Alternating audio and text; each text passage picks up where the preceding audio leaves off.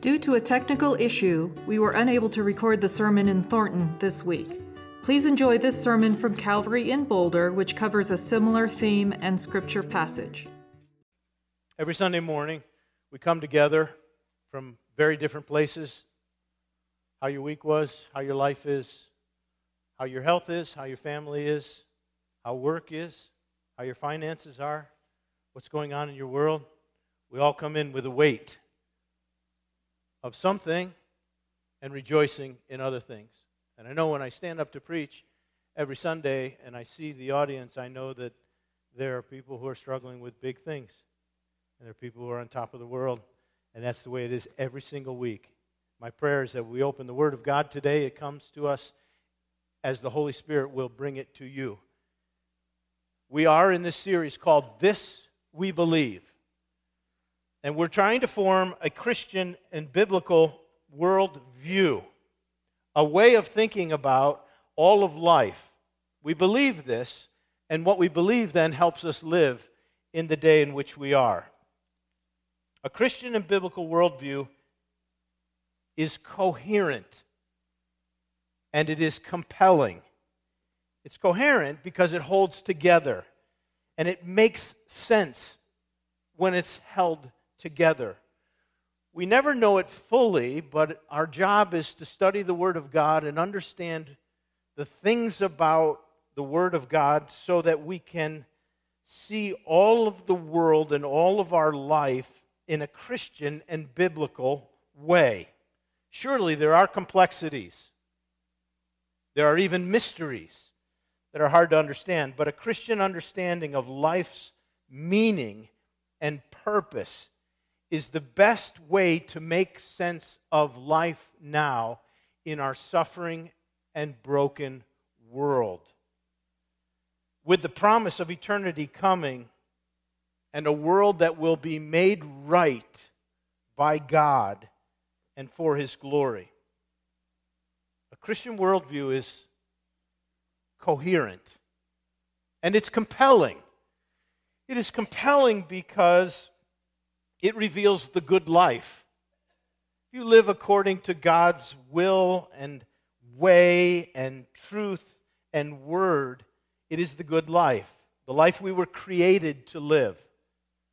When Jesus said, I have come that you might have life and that you might have it abundantly, he spoke those words in the context of knowing who he is, knowing who his Father is, and living under their authority.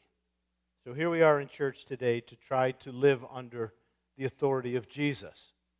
We have spent four weeks creating and examining four foundational building blocks for a Christian and biblical understanding of life and truth. Is there an authoritative word from God that He has given to us?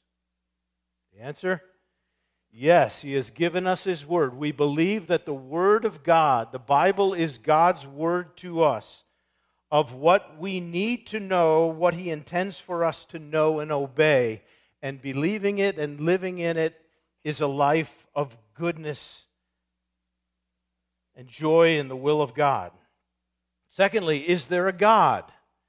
Yes, there is a God. Our Father who is in heaven Hallowed be your name. He is the creator, He is the sovereign one, He is infinite, He is omniscient, He is omnipresent, He is omniscient, knowing all things, perfect in every perfection. There is no greater being than can be conceived than our Father who is in heaven. Third, who is Jesus Christ? He is God's Son, the second person of the Trinity. He existed from all of eternity, but he took on flesh and came to our world to live among us and ultimately to die a substitutionary and atoning death for the sins of the world. He is the Lord and the Savior. We believe Jesus is God's Son. Fourth, is there a Holy Spirit? Yes, we believe in the Holy Spirit, the third person of the Trinity fully God, who regenerates lost souls, that may become born again. He indwells, He guides, He directs, He empowers believers to live God honoring lives. He convicts the world concerning sin and righteousness and judgment. He produces followers of Jesus to live a life more like Jesus, marked by love, joy, peace, patience, kindness, goodness, faithfulness, gentleness, and self control. These four foundational truths preceded today. And today we turn to the fifth. If we think of how to live life as God, we begin with the Bible. There is a God in heaven, there is a Son, Jesus, there is a Holy Spirit who indwells us. And today we're going to talk about the human condition. What is man? When I say man, I'm not being sexist. I'm u- using it mankind for men and women together. It is another important foundation to this, we believe, our series. Humanity, mankind. It will take us three weeks to cover this. We will talk about man created in the image of God, the effects of sin next week to mankind, and then the redemptive work of God to recover the image of God flawed by sin. I reviewed the above early weeks because a Christian and biblical worldview and understanding of humanity cannot be undertaken without God. So today builds on the earlier weeks. We could not begin with the human condition in week one. We have to begin with God. To remove God from the equation, well, then you're free to, or forced to, create your view of humanity from whatever you please, from whatever you want it to be. And the insane endeavor of defining humanity without any thought of another outside of ourselves is exactly what is on full display today. And the resultant absurdity and despair everywhere around us. Man cannot live without God. But it is the nature of fallen humanity to try to do just that. We live in a culture of profound individualism and autonomy and self expression. These are the highest values of our present day modern life. Each person must be true to themselves. Identity is whatever internal drives and desires contribute to one's own self perception. So we've read and spoken about the author and professor Alan Noble, who has summarized our contemporary mindset this way I quote, I am my own. Only I can define myself. It doesn't matter how other people see me, only how I see myself now. No one has the right to challenge how I may define myself or express myself. Unquote. This is the mantra of our day. Our society assumes that we are our own, that we are belonging only to ourselves, and reality is what anybody perceives it to be. Truth is determined by each person subjectively. There is no such thing as absolute truth. So allow me to speak in a way that will contradict that. And the Bible actually has a word for us about who God is, who Jesus is, and who, who humans are. The Bible speaks and affirms several truths about what it means to be human. In our This We Believe series, we actually have a statement that encompasses the human condition.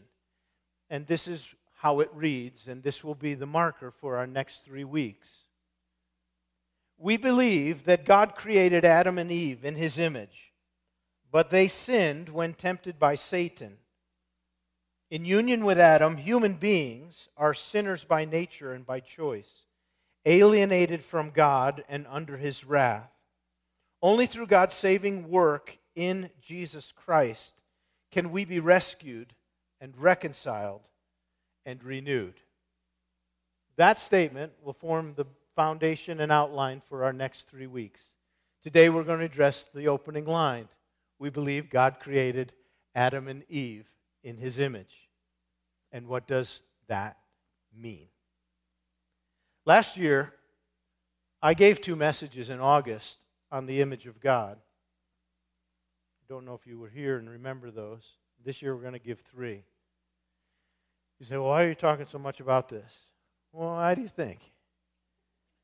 Because there's another message, and I bet you've heard it more than once in the last year. So we need to understand what the, what the Bible says. We open to the opening chapter of the Bible, Genesis, Genesis chapter 1 and verse 26. And we read that God created and still creates humans in his own image. Genesis 1:26. Then God said, "Let us make man in our own image, after our likeness, and let them have dominion over the fish of the sea and over the birds of the heavens and over the livestock and over the earth and over every creeping thing that creeps on the earth." In verse 27, so God created man in his own image, in the image of God he created them male and female, he created them. Now, I want you to just make note of a couple things as we move along here. Number one, only humans are said to be so created in the image of God. It is the distinguishing mark of humanity and mankind that separates us from all else in the creation. And humans are the pinnacle of God's creation. This is the sixth day of creation that these words are spoken. And the pattern is different here than the other days of creation. And we move from God saying, Let there be light, let there be an expanse, let there be, let there be, to on day six saying, in verse 26, Let us make man in our image after our likeness. And there's a collaboration in the triune God of Father, Son, and Holy Spirit to do something special in the creation after having created all of the earth and the animals and the stars and the sun and the oceans and water to say, let us do this in mankind. Only one creature is said to be created in the image of God. When God wanted to create something most like himself, he created humans. Image and likeness, spoken a couple times here and elsewhere in the Bible, are used interchangeably here. The combination of terms is the emphatic way that the Bible records that man is closely patterned to the Creator. We are similar, but not identical. We are in his image and in his likeness. And that's what we hope to understand today. I mentioned that humans become the pinnacle of the creation, the, the highest of creation. And that's taken up poetically in the book of Psalms by David in Psalm chapter 8, verses 3 and 5, where he says these words looking out into the heavens, when I look at the heavens and the work of your fingers, the moon and the stars which you have set in place. And when you do that at night and you see that, don't you sometimes go, and yet David is saying, when I look at all of that, and I say, What is man that you are mindful of him? And the Son of Man that you care for him? I see the expanse of the universe and then I see myself. I say, Who am I that you think about me? What's the answer? Oh, you, you made humans a little lower than heavenly beings and crowned him with glory and honor. It's David's poetic way of saying there's something about the human creation by God in his image that should make us say, when you see another human,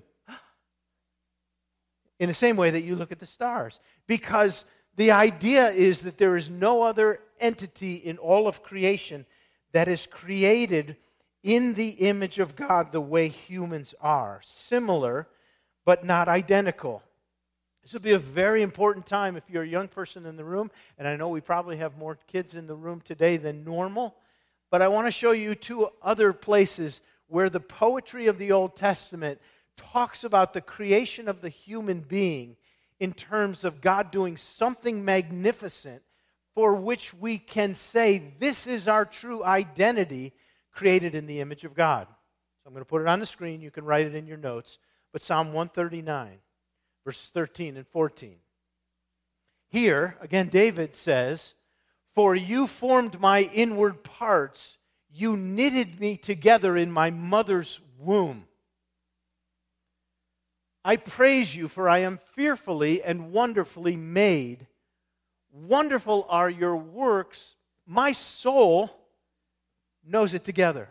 These words, David is attributing to God the very work of forming his life in the womb of his mother, being created by God through the procreation process, and in that moment and in that place, knowing that he has been made in his mother's womb fearfully and wonderfully by God himself.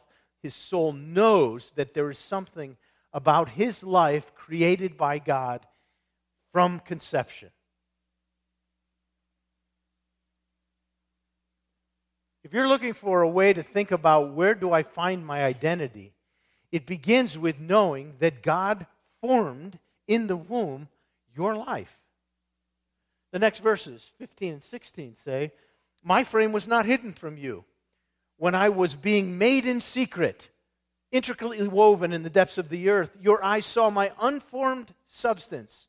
I was known by God when I was being conceived and developed and growing. I was known by God. Your eyes saw me, and in your book were written, every one of them, the days that were formed for me when there was not yet one of them. God knows my life. If there's one thing I would want every young person to walk away today is that you are fearfully and wonderfully made by God. He created you. He knows your life. Your life is by him and for him. It is an amazing thing to be created in the image of God. And this is what the Bible seems to understand it is who you are. Now, being created in the image of God has led to all kinds of theological conversations, and theologians over the years have tried to summarize what does it mean? What actually is the image of God? And we will try to look at that and define it, and I'm going to give you a couple categories to think about when humans were created, different than all of the other created living beings, what is it about the image of God that sets us apart from your cat? It shouldn't be hard to think about, but I'll try to help. So here's the heading Understanding the image of God. There are two ways to think about it. The first is ontologically. By ontologically, I mean what something is in its essence, in and of itself, what we are by nature, who we are in our essence. Dr. Wayne Grudem gives, gives this definition of what we might say is the ontological meaning of the image of God. The fact that man is in the image of God simply means that man and women, mankind, is, is like God and represents Him. We are like God in a way that the other animals in the creation are not like God. It's a part of our nature. It is something in the very makeup of who we are. And we talk about this first rather than the second category, which we will in a moment, because it's important to understand that every human being has in nature the divine gift of mirroring something about God before doing anything, before functioning in a way. Ontologically, in essence, and by nature, every human being is in the image of God. So that you could say before you do a certain thing, you are in the image of God. That's what we mean by ontologically. And we must do this first, lest we do the functional ways that the image of God is manifested and say, oh, well, that has the image of God and that doesn't. What the Bible affirms is that every human being is created in the image of God. Do you understand that? So then the second category to think about what is the image of God is, is functionally. And by functionally, what we mean is how is the image of God expressed in human beings differently than it is in others? And there are five specific aspects that we could think about functionally. These are aspects that I'd like to just briefly explain, and I'll put them up there and you can think about it. But how is the image of God expressed? Well, number one, morally. There are moral aspects to being a human being created in the image of God. And when we say that, we would say that all human beings are morally accountable to God for our actions, for our motives, for our thoughts, for everything about us. We are moral in the sense that we have a sense of right and wrong within us. And that sets us apart from animals who have little innate sense of morality or justice. They respond to fear and punishment and reward, but they don't have that innate sense that a human being has. The Bible talks about this in Romans chapter 2 that even people who have not been given the law of God have the law of God internally written on their hearts because they know that to hurt someone is wrong. Murder is wrong. There are certain things that are known. We have a moral sense about us. This is the moral aspect of what it means to be created in the image of God. We might further say then that when we act in a moral way, or in a righteous way, or in a holy way, we better reflect the one who created us, who himself is perfect and holy in every way. And we do not act like God when we do not act righteously or morally. When we are in, immoral, we do not reflect the image of God. But we possess this capacity to have a moral sense of our being before God. The second is our spiritual aspects. Uh, we possess an immaterial soul. We have a spirit within us. We relate to God as persons. It is human to pray, it is human to worship. This is the spiritual aspect of our life that there's something in us that wants to correspond with something higher outside of ourselves, ideally God. Why we're so drawn to worship something, idolatry, if not God. But we pray. And that you pray is part of your spiritual being in the image of God. You can even pray for the salvation of someone else. I guarantee your cat has never prayed for another cat. Now, wired with a spiritual sense of relating to God in this way. Spiritual. And we're we possess immortality. We will live eternally. It's a part of uh, the spiritual aspect of who we are. We have mental aspects. Thirdly, we're able to perform, at some level, abstract reasoning. We can think about thinking. Do it for a minute. We're able to think in this way and use complex language. Um, we're able to use words and think them through and their meaning and in, in a way that's not merely concrete but abstract. Wayne Grudem, in his theology book, talks about uh, the difference between what a dog will do and what, what a five year old will do. And he uses this illustration that he said, I told my son, I want you to go down to the basement and get my big red screwdriver on the workbench.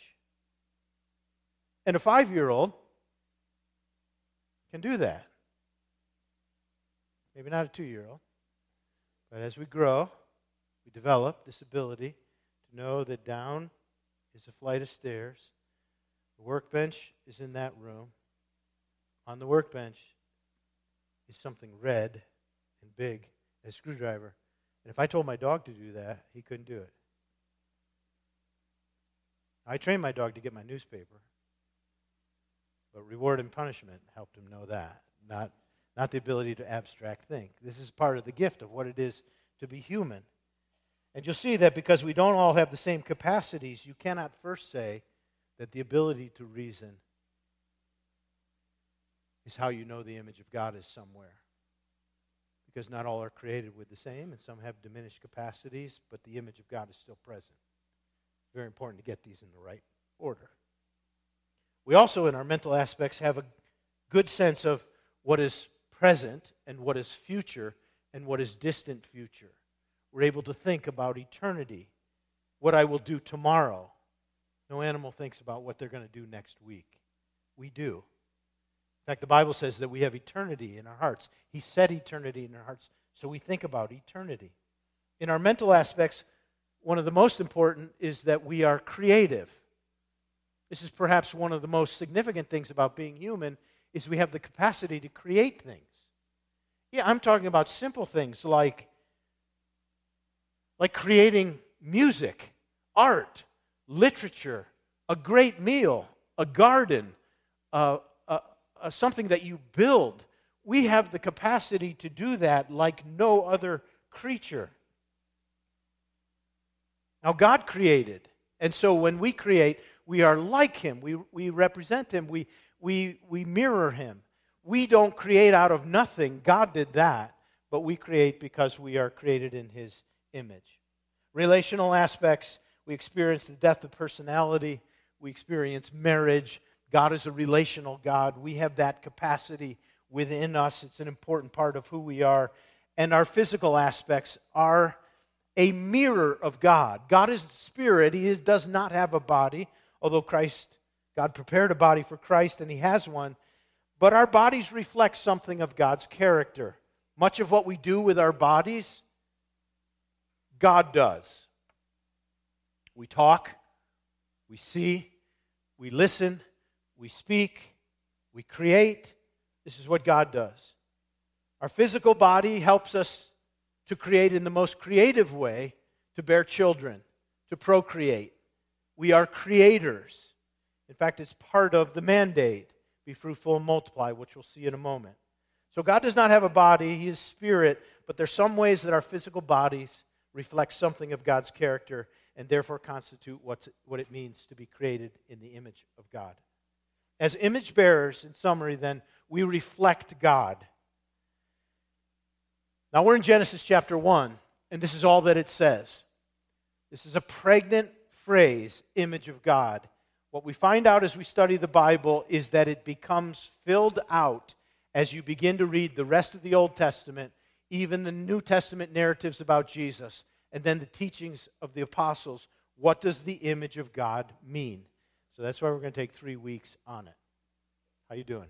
Okay? All right, let me see if I can take, uh, give you four things to, to take away, which will be summarize of why it's important to think about humanity created by God in His image. Number one, uh, I know I've given you probably a couple number ones, but this is what I want you to take away. Four things that I would say. So try to try to remember this. This is important to me as you think about. Oh, so it's so what? Of the image of God. Every human being is worthy of dignity and respect. Every human being. If God created mankind, then there isn't a mankind, there isn't a human being who isn't created without the image of God. So every human being deserves respect those we agree with and those we disagree with. Those who, who manifest some of these traits that we just talked about here, and those who say, Well, I, don't see anything that, that mirrors God there. The image of God is present. So, from beginning of life, in conception in the womb, human dignity, human respect for babies in the womb. This is why we say abortion would be wrong. Abortion would terminate the life that God's creating in the womb that is, possesses already the image of God, all the way to the grave. which is why human dignity all the way to death is really significant, worthy of respect. All people display and manifest the image of God in various ways and degrees. Not all in the same ways and degrees, but all are equally created in the image of God, right? Number two, the image of God underscores the importance of work and relationships. You don't hear this that often, but God created work for human beings. Everybody say? Eh. God created work before the fall happened. There was a mandate be fruitful, multiply, till, steward the, the land. That was man's work in the garden before the fall came. And work is an important part of human dignity. And this gets filled out later in the New Testament when Paul says if anyone doesn't work, they don't eat. Work is a part of what it means to be human. And maybe that will just help some of you think about what you're going to do when you go to work tomorrow and say, I go to work tomorrow. This is part of my mandate as being created in the image of God. I'm a creator, and I have to embrace work. Do I love work? Mm, not every day. I don't either. But I know that God called me to work. And work is what it means to be human and is part of what's filling out, exercising our role of subduing the earth and dominion and however we do that in our world. Work and relationships. Relationships matter. It matters how we relate to people because God created us, excuse me, with this internal ability to think and love and relate to people in a, in a relational way that exceeds all the other creatures as they relate to God. So our relationships matter here on earth. And that's why when you talk about this kind of subject, our relationships with people matter. And when we get to number three in just a second, we're going to talk about well, how, do, how does this help our relationships when we talk about one of the specific things next about what it means to be created in the image of God as you talk to people who totally disagree with point number three that I'm going to give you in a moment. Relationships matter. We're created in the image of God. We're created to love people. Love is the greatest. We were made to love. God loves. God is patient. God is long suffering. So, number one, every human being is worthy of dignity. Being created in the image of God means work and relationships are really crucial to what it means to live a really full human life. And number three, if we go back to Genesis 1:27, which you probably thought I was going to skip over, but I'm not skipping it over. So God created man in his own image. In the image of God, he created them, male and female. Number three, we must say today that humanity is composed of two different genders, male and female equally created in the image of God. This is God's pattern. This is what God said is very good. Our maleness and femaleness is part of the image of God. By the way, when you read the creation order, it's not only that humans are binary, so much of the created order is binary, equal opposites in all of creation light and dark, day, night, land, sea, earth, heavens, animal, human, male, female, creature, creator. This is the pattern that God set that was very good. Very good.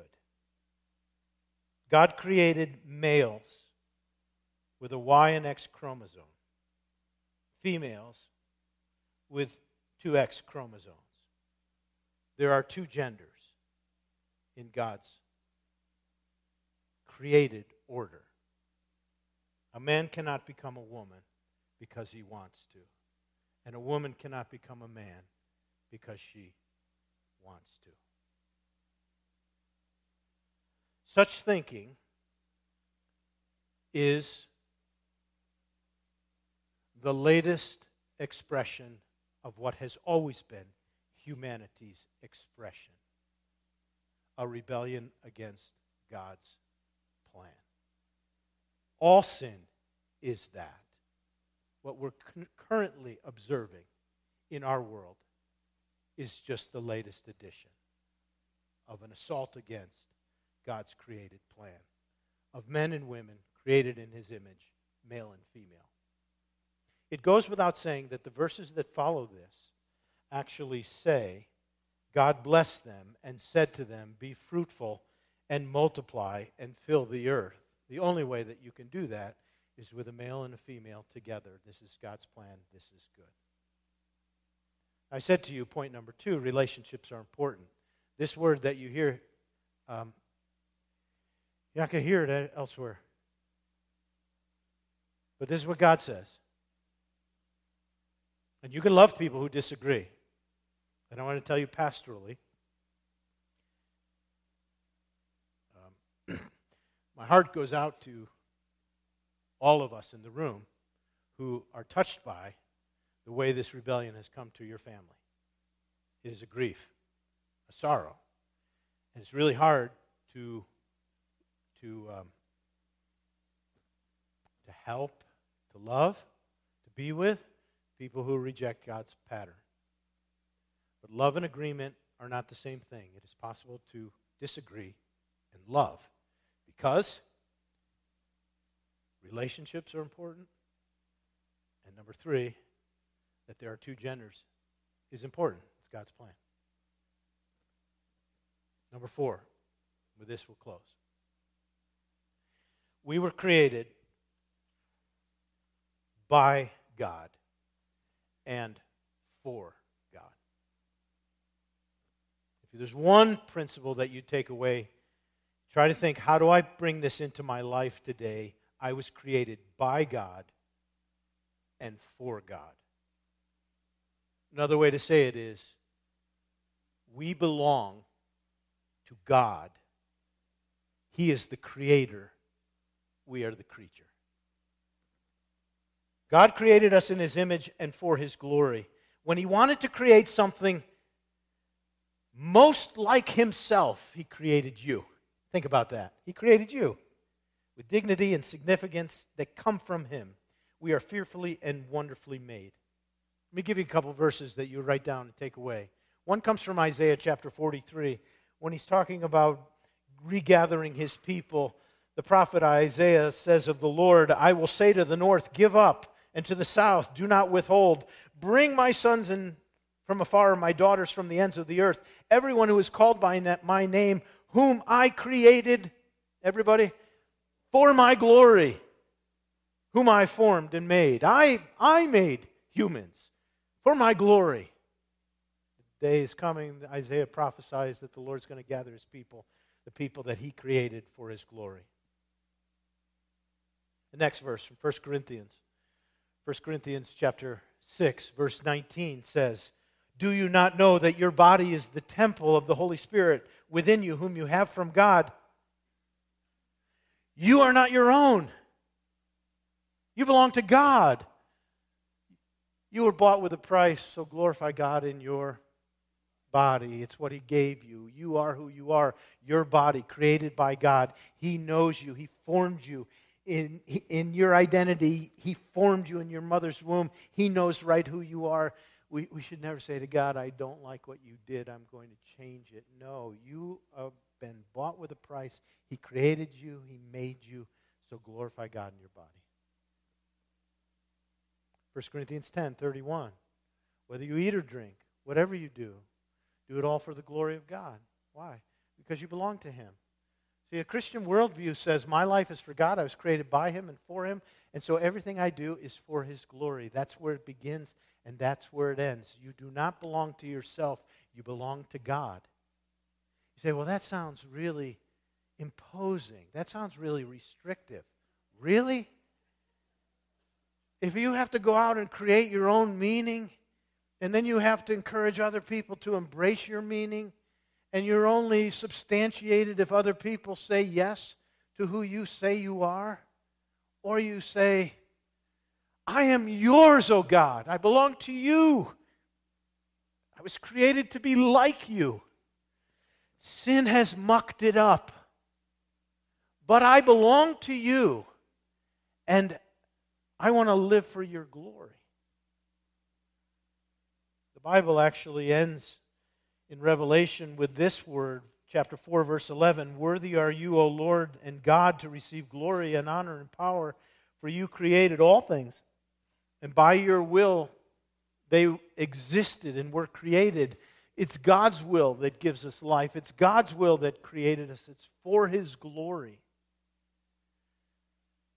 There's so much more that we could say. We'll try to take it up next week. Do you understand that God created you? Not the world, everybody else. Yes, the world and everything else, but you. When you come to the place, say, God, I am your creation. I'm created in your image. I was made in the likeness of God. Um, it is sin that distorts our image and why we have the troubles we do today. We'll take that up next week. But for today, I hope you'll go out saying, I was made for God's glory. So let's glorify Him. Let's stand together for closing prayer.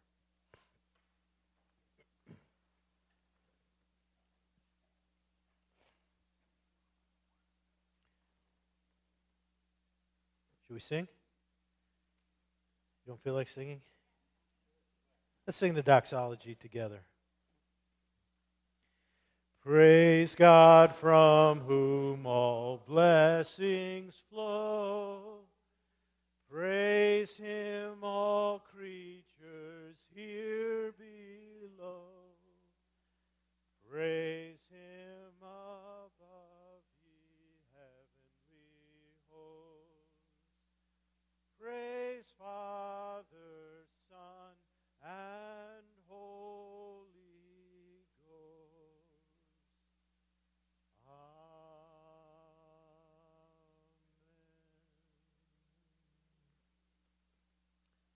Worthy are you, O God, to receive glory and honor, majesty, power, and dominion. Rule in our lives. And may our living out of what it means to be human in this broken world increasingly bring you glory. Give us an understanding of our worth and dignity derived by your own creation, and may we live this week for the glory of our Creator and God, to whom be praise forevermore, we pray. Amen.